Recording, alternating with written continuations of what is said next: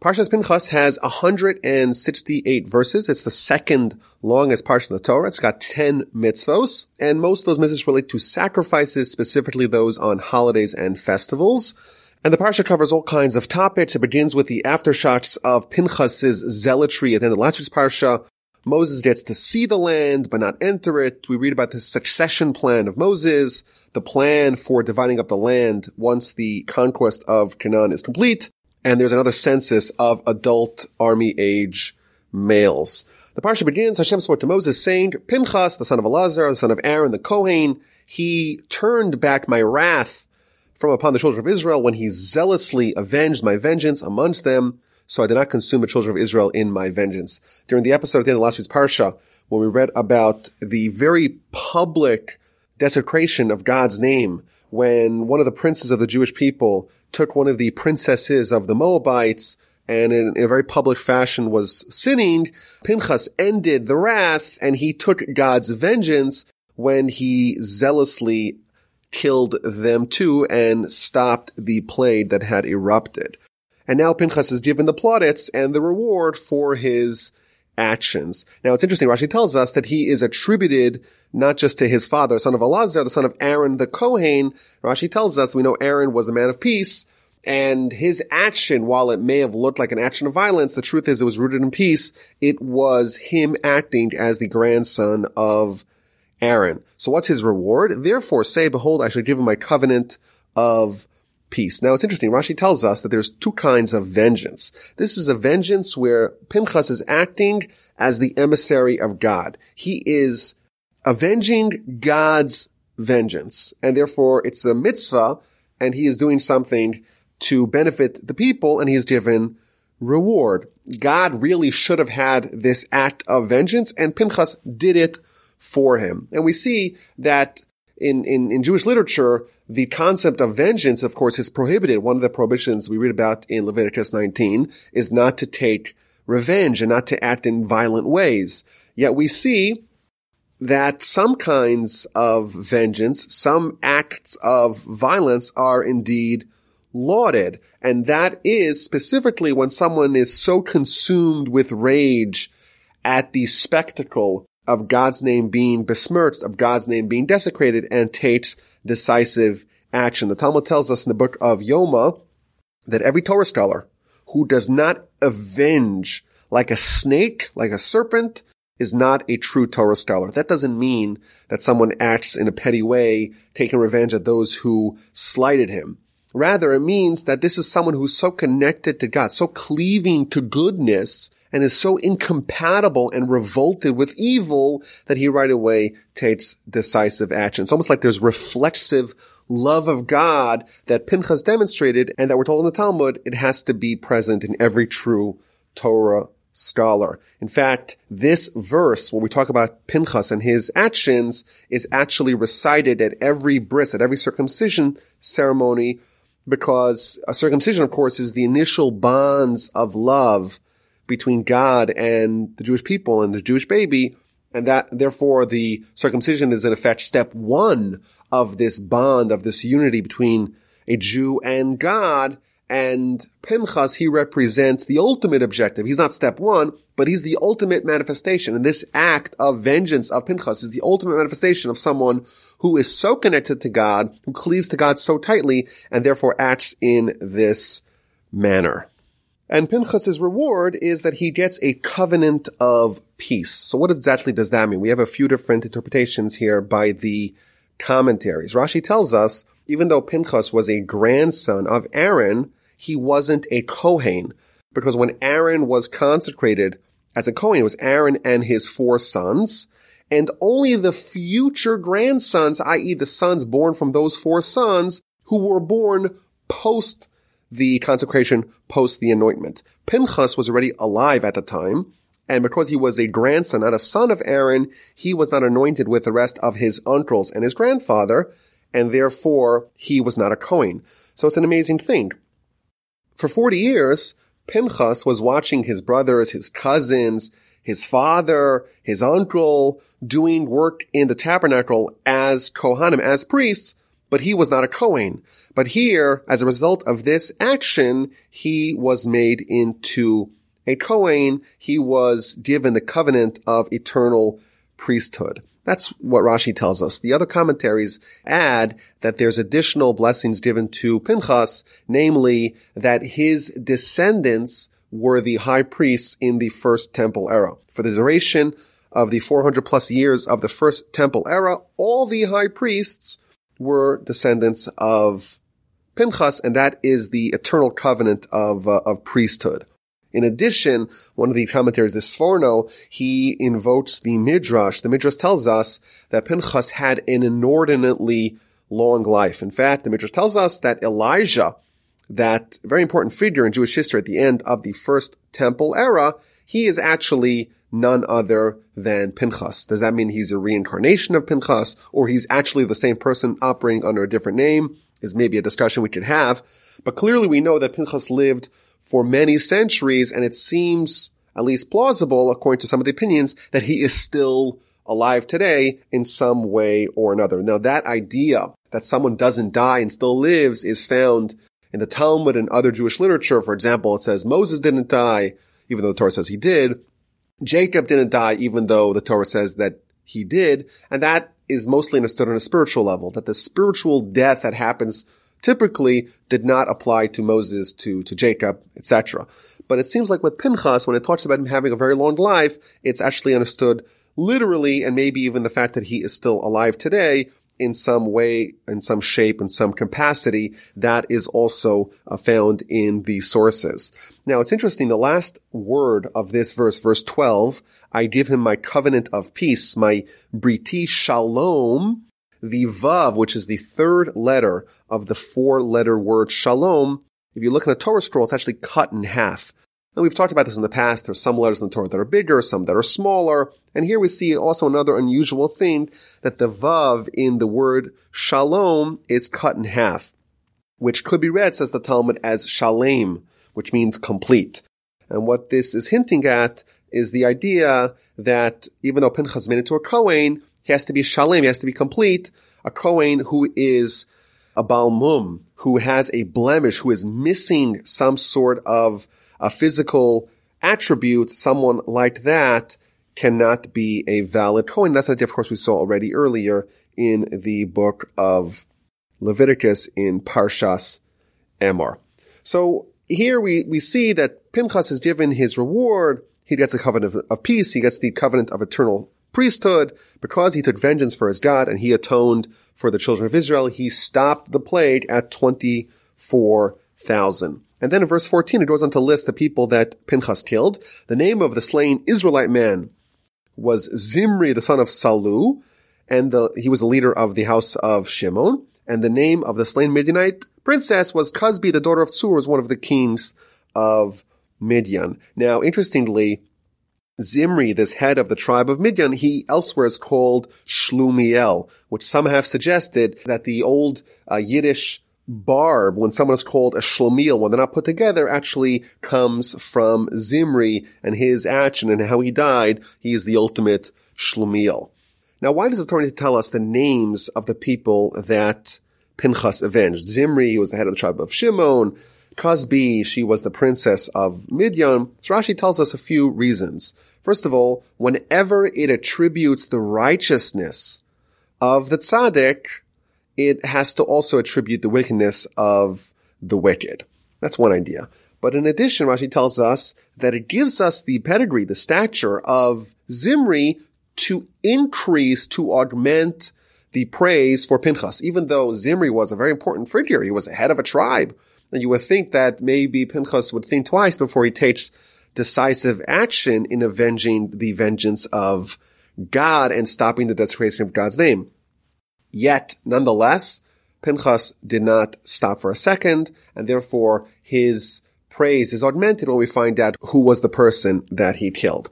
Now, in addition, Rashi tells us that we're told that Cozbi, the woman, was she was the princess of Midian, and that shows us the hatred of the Midianites that even a princess, even she was not spared of this mission to try to get the Jewish people to sin and to behave with uh, harlotry towards the Jewish people. Now, right after we are given the reward for the hero, there is punishment for the perpetrators, namely the Midianites. And God spoke to Moses saying, harass the Midianites, smite them, for they harassed you through their conspiracy when they conspired against you in the matter of Peor and the matter of Cozbi, the daughter of the leader of Midian, their sister, who was slain on the day of the plague in the matter of Peor. These people, the Midianites, they caused the Jewish people to sin, they caused the concomitant plague, and consequently, we're given instruction by God to harass them and to wage war with them and to smite them. Now, all the commentaries ask the question, well, there were two co-conspirators with this plot, with this conspiracy to get the Jewish people to sin. Of course, there was the Midianites, but it was also the Moabites. So how come God is telling Moses to go wage war with the Midianites, but not with the Moabites? So we found a few answers here. Rashi tells us that there's a very important figure who's going to emerge from the Moabites, namely Ruth. And because Ruth is going to be a descendant of the Moabites, she therefore saves the entire nation of Moab, and therefore they are not touched. And that shows you, of course, the power of one individual Ruth, just as an individual, one single woman, she spared the entire Moabite nation from suffering the wrath and the war of the Jewish people. The Ramban offers two different answers. He says there's an important distinction between the Moabites and the Midianites in their plot, in their conspiracy against the Jewish people. The Jewish people, they were primed to go attack the Moabites. So the Moabites, they just wanted to defend themselves. But the Midianites, they had no business intervening in the war or the potential war that was about to happen between the Jews and the Moabites. And the fact that they intervened in a war that really was not their fight, therefore they are guilty and they have to be punished as a result. A second answer that the Ramban suggests is that the land of Moab and Ammon, that was given as an inheritance to Lot. And because Lot was someone who befriended and aided Abraham. Therefore, his land, namely the land of the Moabites, was untouched by the Jewish people and they only attacked the Midianites. Chapter 26 begins with a census. It was after the plague, Hashem spoke to Moses and to Elazar, son of Aaron the Cohen. Of course, Aaron already passed away, saying, take a census of the entire assembly of the children of Israel from 20 years and up, according to the father's households, everyone who goes out to the legion in Israel, all the war ready, the army age males from 20 and up, they should be counted according to their families. Now, why is there another census now? As Rashi tells us that this is at the end of Moses' life, and therefore, when he was given the charge, the mandate to watch the Jewish people, he counted them. And now that he's about to die and return his flock, he's going to count them to make sure that he's returning the right amount. And in addition, Rashi tells us that this is comparable to a shepherd when a batch of wolves descended upon his flock and killed a whole bunch of sheep. And now he wants to count to find out how many are left over. Similarly, we just had the plague of the episode of the Moabites, and therefore there is another census that happens now in the plains of Moab. So it goes through the 12 tribes. It doesn't count the tribe of Levi together with the rest of the Jewish people, counts them subsequently. And there's a few interesting things here in this counting. So first of all, the way the families are counted, they're counted as per the families, not the general tribes, but the families within those tribes, namely the people that descended with Jacob to Egypt. When Jacob descended to Egypt to go join Joseph, he brought, of course, his sons and his grandchildren. And the names of those grandchildren, they establish families within the tribes. And therefore, they're counted specifically according to the families within the tribe. So for example, Ruvain is the firstborn of Israel. We read in verse 5. The sons of Ruvain are Chanoch, and his family is the Chanochite family. And Palu, the Paluite family, etc. And goes through the tribes and the names of the families and the total count of the people within each tribe. Now it's interesting, Rashi in verse 5 tells us that if you read the names of the families, it doesn't just say this is the family name. It adds, it's, it's Palu, the Paluite family. And the way it reads in Hebrew is that it adds a hey, the letter hey, at the beginning of each family name, and it adds a letter yud at the end of each family name. And the letter yud and the letter hey together make up the name of God. And therefore, the message here is that some people would question, you know, is this really the family of this Jewish individual? After all, this nation was enslaved to Egypt, and Egypt had total dominion over the bodies of the Jewish people, of their Jewish slaves. Wouldn't you imagine that they also would take liberties with their wives? So who's to say that this is really this family or this tribe's children? Maybe the woman was raped by the Egyptian overlord and maybe it's really his children. And therefore God says, you know what? I'm going to take my name, the letter Yud, the letter Hey, the letters that spell out my name, and I'm going to sandwich the family between those two letters to give my stamp of approval that I testify that these really are the children of their father. So it goes through the family of Ruvain, the family of Shimon, it goes through the family of Gad, and this is all done in the order of the way that families, the tribes were encamped around the tabernacle. And verse 11, we read something important, and that is that it goes on a side tangent to tell us that the sons of Korach did not die, because it mentions from the tribe of Reuben, it mentions the people that did conspire against Moses and Aaron, Dathan and Aviram, and therefore once it's talking about the rebels in the Korach rebellion, it mentions that the sons of Korach did not die. And Rashi tells us that they had a feeling, a fluttering feeling of repentance, and therefore they were spared at the very last second.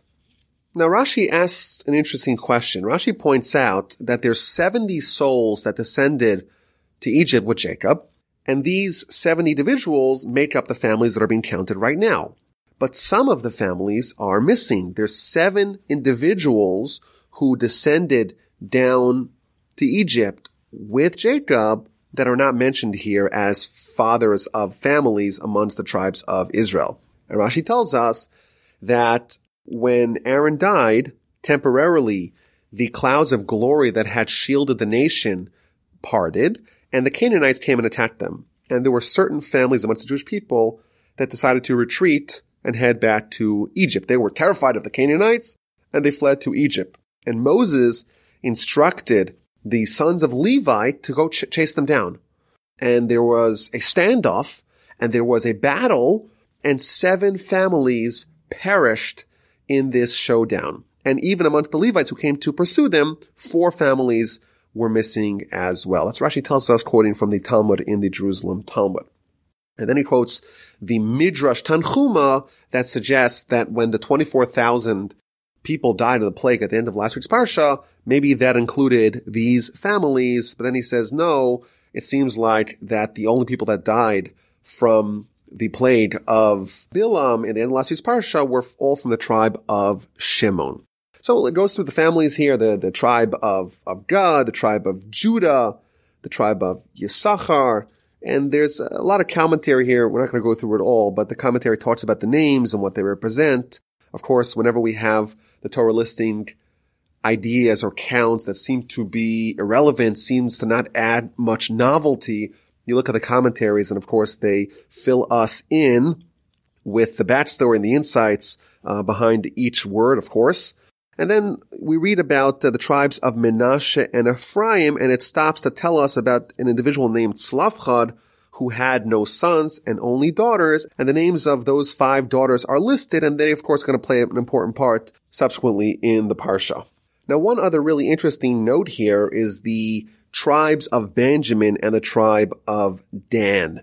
Benjamin had ten sons, and Dan had only one son. And in fact, his son Hushim was deaf. Yet now, many years later, we compare the size of the tribes of Benjamin versus the size of the tribe of Dan. Benjamin's tribe numbered 45,600, but the tribe of Dan numbered 64,400. It's an interesting idea that even though Benjamin had 10 sons to kickstart it, and Dan had only one son who was also deaf, now, many years later, it's interesting to note that Dan's tribe was much bigger than Benjamin's tribe. Even though Benjamin maybe had the big head start, Dan caught up and surpassed and leapfrogged Benjamin in the size of the tribe. So it goes through all the names of the of the families and the 12 tribes and finally we have the total the total tally it's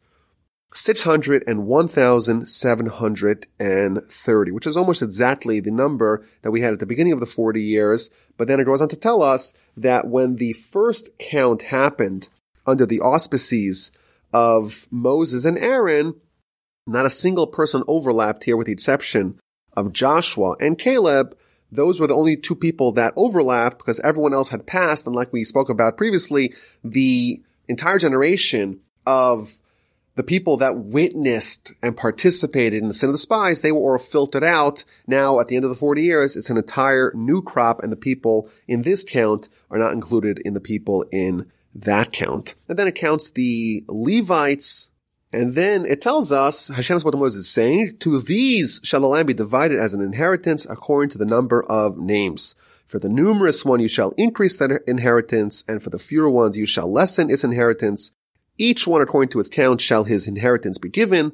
Only by lot shall the land be divided. So this is an interesting thing. This is the families that are going to make up the division of the land. And it's going to be in two ways. We're told the numerous one will get a lot of inheritance and the fewer ones will get less inheritance. Yet we're told subsequently that it's going to be done by lottery. So which way will it be? Will it be based upon the population size or will it be based upon the lottery? And Rashi tells us that really was based upon both. And the way it breaks down is that each tribe was given an allotment of land that had the same monetary value, but not necessarily the same size. Of course, if you have a piece of land where it's located matters a lot, especially in an agrarian society. Certain places are, are more productive and therefore they're more valuable based upon acreage. So the way it ended up was that all tribes were given the same monetary value in land, but not the same size. And Rashi also tells us that the division was done by a lottery, and each one of the tribes would pull out uh, from a hat the uh, the name of the tribe and the name of that particular piece of land that was apportioned to that particular tribe. And then he goes on to count the Levites and the various Levite families. And the chapter concludes, these are the ones counted by Moses and Elazar the Kohen who counted the children of Israel on the plains of Moab by the Jordan near Jericho. And of these, there was no man of those counted by Moses and Aaron the Kohen who counted the children of Israel in the wilderness of Sinai. Rashi points out that only the men were not overlapping in these two counts. But the women, because they did not sin in the sin of the spies, Therefore, they were not condemned to die like the men who did participate in the sin of the spies. And Rashi tells us a very deep idea. The reason why the women did not sin in the sin of the spies was because they really beloved the land of Israel. The men said, let us go back to Egypt. And the women, all they wanted was to have a portion in the land of Israel. And that's why Rashi tells us that the next story that we're told in chapter 27 is the story of the daughters of Tzlafchad. They're going to make a pitch. They're going to make an appeal to Moses to have a portion of the land of Israel. And again, that's the juxtaposition where the men who did not want to go to the land of Israel, they died. And here we see the women, they wanted to go and they made a valiant request and, a, and, and an appeal to get a portion in the land. And, you know, people say, without obviously any real knowledge that the Torah does not value women as much as they do men. And here we see the exact opposite. We're told that the men, they sinned, they didn't value the land of Israel, whereas the women, they did not sin, and therefore they did not die, and they always beloved the land of Israel. Chapter 27 begins with the story of the daughters of Tzlafchad. The daughters of Tzlafchad, the son of Chefer, the son of Gilead, the son of Machir, the son of Menashe, of the families of Menashe, son of Joseph, they approached Moses and they asked the following question. Our father died in the wilderness.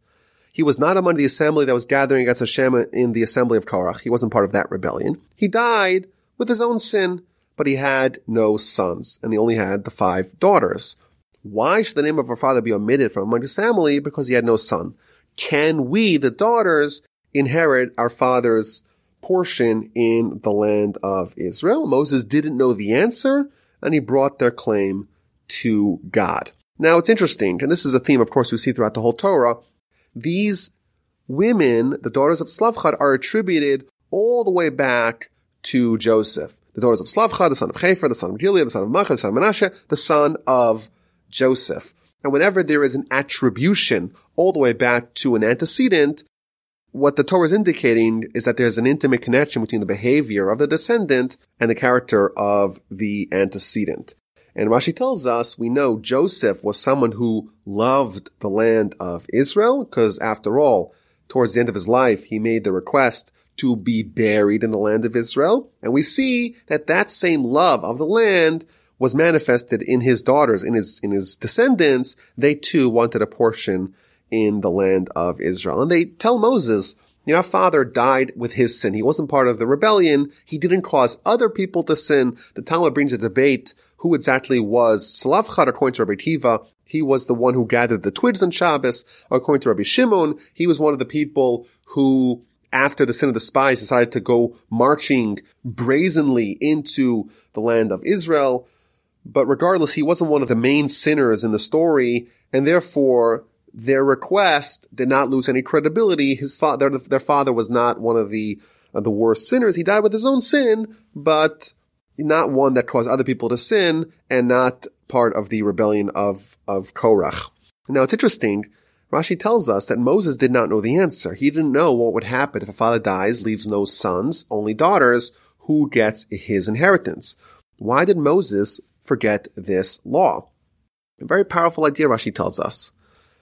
Many parshas ago, Moses had assembled, based upon the advice of his father-in-law Jethro, a hierarchy that the more simple questions are answered by the leaders of 10, and the more advanced questions go to the leaders of 50, leaders of 100, etc., until eventually the most, most difficult questions come to Moses. And Moses himself said, the difficult questions come to me. And therefore, sages point out that Moses had a little bit of hubris, a little bit of haughtiness that he said, Oh, I'll answer the most difficult questions. Really? You'll answer the most difficult questions? You'll find out that there's a question that's going to be asked that's maybe even a rudimentary question. After all, how often does that happen? All the time. People have daughters and no sons. And therefore Moses is almost like punished to put him back in his place to say, now you don't know everything. Some questions you indeed don't know the correct answer. So Moses turns to God and asks God this question. And God responded that yes, indeed, there is merit to the claim of the daughters of Tzlavchad. You give them the inheritance of their father among his brothers. And indeed, it lists the laws. If a man dies, he has no sons then the inheritance goes to his daughter. If he has no daughters either, it goes to his brothers. If he has no brothers, it goes to his father. If his father had passed, then it goes to his uncles, etc. And it keeps on branching out to more and more distant relatives as you move further away from his children and from his immediate family. Now, right away, the Torah pivots to a separate discussion. Hashem said to Moses, go up to this mountain and see the land that I've given to the children of Israel. So immediately juxtaposed to the story of the daughters of, of Tzlavchad, they wanted a portion of the land. Moses is told to ascend a mountain that's right outside the border of the land of Israel. See it, but you can't go in. You shall see it, and you shall be gathered unto your people. You too, as Aaron your brother was gathered, and you're going to pass away before you have the opportunity to cross the Jordan. But I'll give you the opportunity to see the land. And again, it's reiterated the reason why Moses and Aaron died, because you rebelled against my word in the wilderness of sin, the assembly of strife to sanctify me at the water before their eyes. And this is what we spoke about a few weeks ago, where Moses hit the rock and instead of speaking to it, and as a result of that sin, him and Aaron were condemned to die and not to cross over the Jordan and enter the land. And Rashi tells us why this actually appears over here. And he says that when God told Moses, you go convey this message to the daughters of Slavchad, that they are going to acquire the land, Moses said, well, God's making me in charge of deciding who gets the land. Maybe indeed that decree was annulled and I myself can enter. And therefore God responded, no, my decree is still standing, but I will let you go witness, to go see the land. Alternatively, once Moses entered the portion on the east bank of the Jordan, that's going to be occupied by the tribes of Gad and Reuven, we'll read about in a little bit, that the tribes of Gad and Reuven are going to make their permanent dwelling on the eastern side of the Jordan. That's going to be annexed to the greater land of Israel. So Moses said, well, maybe once I enter this, that shows that the decree was nullified. And again, God told him, no, you will not be able to enter the land of Israel proper, even though you're entering the land that is annexed, that is adjacent to the land of Israel. So Moses is going to go up and see and visualize the land, but he's not going to enter it. Now the Talmud tells us that why did Moses want to go into the land of Israel so desperately? And this is a theme that's going to appear again and again in the book of Deuteronomy, but we know that Moses was desperate to enter the land. Did he really want to eat its fruits so badly? And the answer is, says the Talmud, that he wanted to fulfill the mitzvos that can only be fulfilled in the land of Israel. And it seems like from the commentaries that had Moses been at the helm of the Jewish people when they conquered the land of Israel, they would never have had the ability to be expelled from the land. Whatever Moses himself did can never be undone.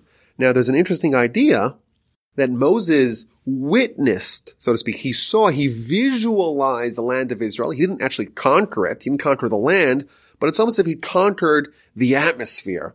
He conquered the airspace above the land. And my grandfather was fond of saying this idea in the name of his brother-in-law. The Talmud tells us that the air of the land of Israel makes someone wise. A very unusual teaching in the book of Bava Basra in the Talmud. The, the Avira Da'aramachtim, the atmosphere, the air, the airspace of the land of Israel makes someone wise. What does that mean? So he suggested that Moses, he was the one who conquered the airspace, the atmosphere of the land of Israel, and therefore it has the eternal power of making someone wise. Whereas the land of Israel was conquered by Joshua. Moses, of course, is successor, but not quite Moses, and therefore does not have that same eternal powers. Now Rashi also tells us an interesting point that whenever it mentions the death of Moses and Aaron, it mentions the sin that caused their death, namely the sin of hitting the rock as opposed to talking to it. Now you may think that that is derogatory. Why are we invoking the sin of Moses and Aaron so frequently? But Rashi tells us that no, the opposite is true. It's a praise because it mentions this sin to tell you that this sin and this sin exclusively, there was no other sin that could have mandated that Moses and Aaron die. After Moses knew definitively that he's not going to enter the land of Israel, he makes a request of God to provide for him a successor. And this is a very unusual verse. It's the exact opposite of what we usually read. Instead of Vayedaber Hashem el Moshe lemor, God spoke to Moses saying it's the opposite. Vayedaber Moshe el Hashem lemor. Moses spoke to God saying, and he made a request, May Hashem, God of the spirits of all flesh, appoint a man over the assembly, who shall go out before them, shall come in before them, who shall take them out and bring them in, and let the assembly of Hashem not be like a sheep that have no shepherd. Moses is asking God for a replacement a leader to fill in his shoes and to take the Jewish people to their next step and lead them in their conquest of the land. Now it's interesting. Moses calls God as the God of the spirit of all flesh. And Rashi explains the significance of this title for this particular request. God, of course, knows the character and the unique eccentricities of each individual person. Everyone's different. And therefore a leader has to be someone that can relate to that, that can contend and suffer and bear the yoke of each individual and each one with their own eccentricities. That's what it means to be a Jewish leader. And we see this on both sides. We see Moses typically when you know, we have in, in, let's say in America, they say that the first term of a president is to try to get elected to the second term. And the second term is to build their legacy. Nowhere is there a mention of the people. And here we see what the archetype of a Jewish leader is. A Jewish leader is like Moses. Moses at the end of his life, what's he worried about? He's worried about the people. And who does he want to be appointed? Someone that can suffer, that can bear the yoke of the people, each one according to their eccentricities. Now Rashi tells us, quoting from the Midrash, that Moses really had a candidate in mind, namely his own sons. And the Midrash records the dialogue. God said to him, quoting a verse in, in Proverbs, he who tends a fig tree will enjoy its fruits. What it means is, your sons, says God to Moses, they sat by themselves. They weren't occupied in, in Torah. But Joshua, he served you and gave you honor. He would come early and leave late from the house of scholarship. He would arrange the benches and roll out the mats. Since he served you with all his strength, since he was a very young person, he is worthy to lead Israel. And therefore take Joshua, the son of Nun, in order to fulfill the verse, he who tends a fig tree will enjoy its fruits. Moses thought that his children were fit for the job. And you know what? I'm sure they were great candidates. But God said to Moses, no, Joshua is worthier. He never stopped studying. He never stopped tending to you and learning from you and according to you honor. He was the first in the door and last to leave. He would even take upon himself the responsibility of arranging the table and chairs for the academy. And this is the requirement of a great leader. A great leader has to be someone who's selfless. A great leader cannot be caught up with his own honor, his own dignity. Oh, this is beneath me. I can't arrange the tables and the benches. A great leader is someone who is totally committed to his constituents. Joshua did the jobs that no one else wanted to do. This shows, of course, humility and that he did not view himself as someone worthy of honor and thereby refraining from doing those things that were beneath him. He did whatever it was that needed to be done. And such a selfless person is a great candidate to lead the nation. So Hashem said to Moses, take for yourself Joshua, son of Nun, a man in whom there is a spirit, and lean your hand upon him. Very interesting Rashi here. What does it mean? Take him? You have to convince him. You have to court him. He doesn't want the job, like Moses. Moses, of course, spent seven days arguing with God. In the beginning of Exodus, Moses didn't want the responsibility. He didn't want the role. Similarly, Joshua, in that same mold, he needed to be courted. He needed to be wooed to take the job. And God tells Moses, place your hand upon him.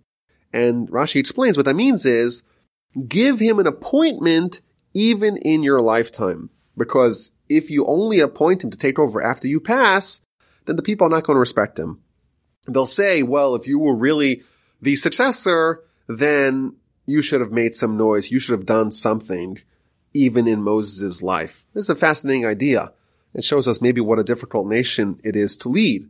Had Moses not given Joshua an important role in Moses' lifetime, the nation would have rejected Joshua. They're very hard people to rein in. Even someone like Joshua, hand selected by God, disciple par excellence of Moses, the designee of Moses.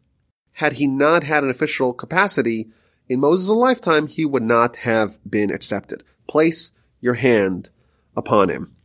And you should stand him before Elazar the Kohen, before the entire assembly, and command him before their eyes. Make it clear to everyone that he is your successor. And Moses did even more than he was asked. Moses did as Hashem commanded him. He took Joshua and stood him before Elazar the Kohen, before the entire assembly. He leaned his hands upon him and commanded him as Hashem had spoken through Moses. God told Moses, place your hand upon him. Moses did it even more. He placed both his hands upon him and commissioned him as he was instructed by God. Now Moses' support and strengthening of Joshua continued for the duration of his lifetime and it's going to intensify at the very end of Moses' life in the book of Deuteronomy. Chapter 28, the final chapter of the Parsha, deals exclusively with sacrifices but specifically the sacrifices that are unique to festivals, to days of importance, to, to holidays and special days throughout the year. And it begins, Hashem spoke to Moses saying, command the children of Israel and say to them, my offering, my food, my fires, my satisfying aroma. And it begins with the Tamid offering, the continual daily offering every day. Once the tabernacle was erected for hundreds of years, you have one lamb in the morning and one lamb is sacrificed in the afternoon. And those are the bookends of all the sacrifices of that day. The first sacrifice is always the Tamid offering in the morning, and the final sacrifice is the Tamid offering of the afternoon. In fact, our daily prayer cycle is modeled after that. We have the morning prayer corresponding to the morning Tamid sacrifice, the afternoon prayer corresponding to the afternoon Tamid sacrifice, and the evening prayer is corresponding to the processing of the sacrifices of the day. Now the Ramban tells us that the reason why this whole chapter comes right after the discussion of the divvying up of the land of Israel. It's because in the wilderness, there were no Musaf sacrifices. The Musaf sacrifices that are done specifically on, on Shabbos and other festivals, that did not apply in the wilderness only when, once they enter the land of Israel, the land of Canaan. And therefore, when it talks about the, the division of the land, it is germane, it's appropriate to talk about the Musaf sacrifices. Now, there's a very interesting midrash, even though the midrash is actually not found in any of the editions of the midrash that we have, but it's brought down by many ancient sources. It brings a very interesting question. The question is, what is the one verse that encapsulates all of Torah? Of course, in the Torah, there's thousands of verses, 5,845 verses. But what are the one verse? What's the one verse that really includes it all? That was a debate brought amongst the sages. And one of the opinions says, well, the first verse of the Shema, Shema Yisrael Hashem Hashem Echad. Of course, that's Deuteronomy chapter 6. But this is the verse that really includes everything. That's the declaration of faith, the pledge of allegiance of the Jewish people. That really includes it all. The second opinion says, no, there's another verse. The verse in Leviticus 19, you shall love your fellow as yourself. And finally, comes along Ben Pazi, one of the other sages of the Mosaic era, and he finds a third verse. And it's a very unusual one, not one that you would expect. It's verse 4 of chapter 28. The one lamb shall you make in the morning, and the second lamb shall you make in the afternoon. This is the verse that talks about the daily sacrifices that are done with consistency. And the Midrash concludes that everyone seems to agree that the law is indeed like Ben Pazi, that this is the one verse that includes it all. So of course there's a very interesting citation from the Midrash, but I think the, the idea is that this verse is describing the one thing that remains constant. Every day, no matter what day of the year, there's the first sacrifice in the morning and the second sacrifice in the afternoon. And that consistency, that, that the idea that we're spiritual beings who need to have a spiritual connection with God. And that is like breathing and eating. It's something you need to do all the time. And that, of course, is manifested by the sacrifices. That really encapsulates all. The Torah is about making, forging a connection between us and God.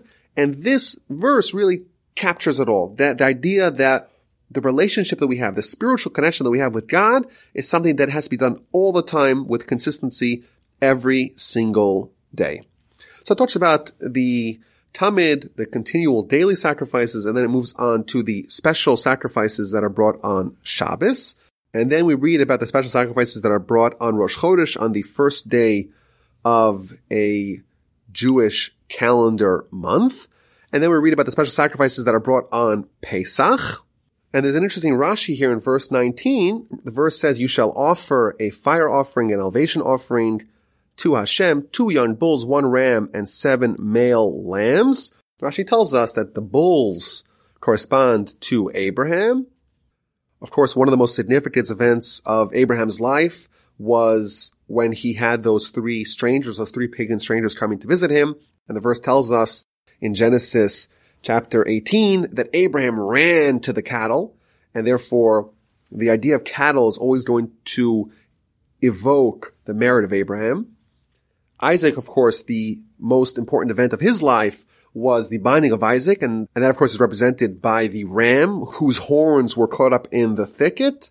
And Jacob corresponds to the lambs, and that relates to the story of when Jacob was manipulating the lambs as he was contending with his father-in-law, Laban. Then we read about the special sacrifices that are brought on Shavuos and Rosh Hashanah and Yom Kippur. And finally, we read about Sukkot and Shemini Atzeres. And Sukkot is unique because every day of the seven days of Sukkot, a different offering is given. So on day one, there's 13 bulls that are offered as sacrifices. And day two, that number drops to 12. And day three to 11. And day four to 10 and to nine and to eight. And the final day of Sukkot, there are only seven bulls. And if you add those tallies together, you have a total of 70 bulls in descending order. Whereas every day of Sukkot, there are 14 daily lambs that are offered as sacrifices for a total of 98 lambs, but that's constant. That's steady. That's consistent. Every day there are 14 daily lambs that are offered every day of Sukkot. Rashi tells us that the 70 bulls of the festival of Sukkot correspond to the 70 nations. Of course, this is one of the big themes in Jewish philosophy that there's 70 nations and they correspond to bulls, very intimidating. And then, of course, the Jewish people, we're like the lamb, we're, we're, we're vulnerable. But here we see an idea that is presented on Sukkot that yes, they're mighty bulls, but they're weakening. They're not going to be around forever. Whereas the lambs, they're steady, they're consistent, they're going to be around forever. Now, why 98? Rashi tells us that we're going to see a little bit later on in the book of Deuteronomy, there is a section that talks about the curses that are going to befall our nation in the event that we abandon God and His Torah. And if you count the amount of curses, it equals 98. And therefore the 98 lambs, they're there to repent and to atone and to shield us from the 98 curses of Deuteronomy. Now, the day following Sukkot is what's called Shemini Atzeres, which is the eighth day, and it's appended to the festival of Sukkot. It's one extra day. And Rashi tells us a famous midrash that the Jewish people are so close to God, and we have seven days of celebration together, and then it's time for us to leave and to separate from God.